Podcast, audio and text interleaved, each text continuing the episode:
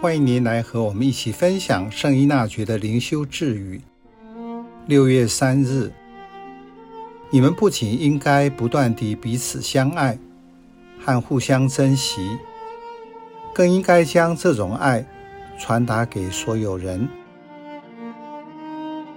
爱是生命的课题，人只要活着，就免不了在所有的情境中回答这个问题。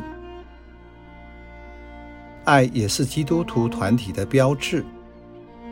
耶稣教导门徒说：“如果你们间彼此相亲相爱，世人因此就可以认出你们是我的门徒。”耶稣讲这句话是用祈使句“如果”。耶稣深深地了解那时门徒们彼此间的互动状况。所以在最后晚餐时，用这句话表达对他们的期待和劝告，而不是用警告、禁止等字眼。因为天主尊重人，赋予人完全的自由，在自由内活出爱，在爱内得到自由。这句话成为基督徒生活最大的挑战。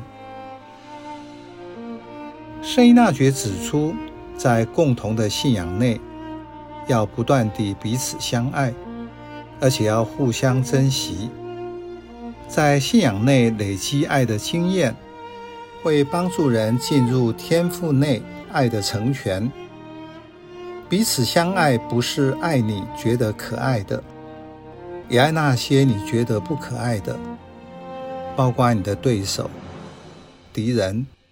及自己生命中的阴影。耶稣教导要爱仇人，脑海不要立刻浮出具体的某些人。更好的出发点是从自己的内在开始。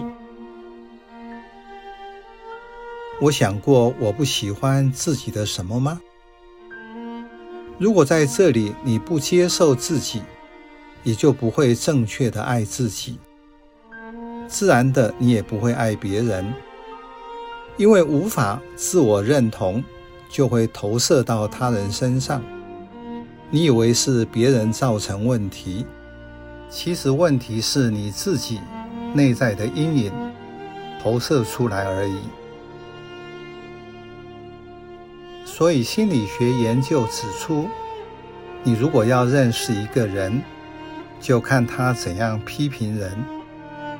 其实他所批评的，就是那个不喜欢的自己。可是当局者迷。从科学来讲的话，今天的人说我是谁，已经不是传统上我们认为的这个肉躯的人而已。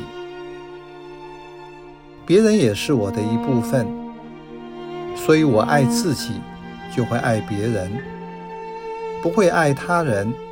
我就找不到自己生命的出路。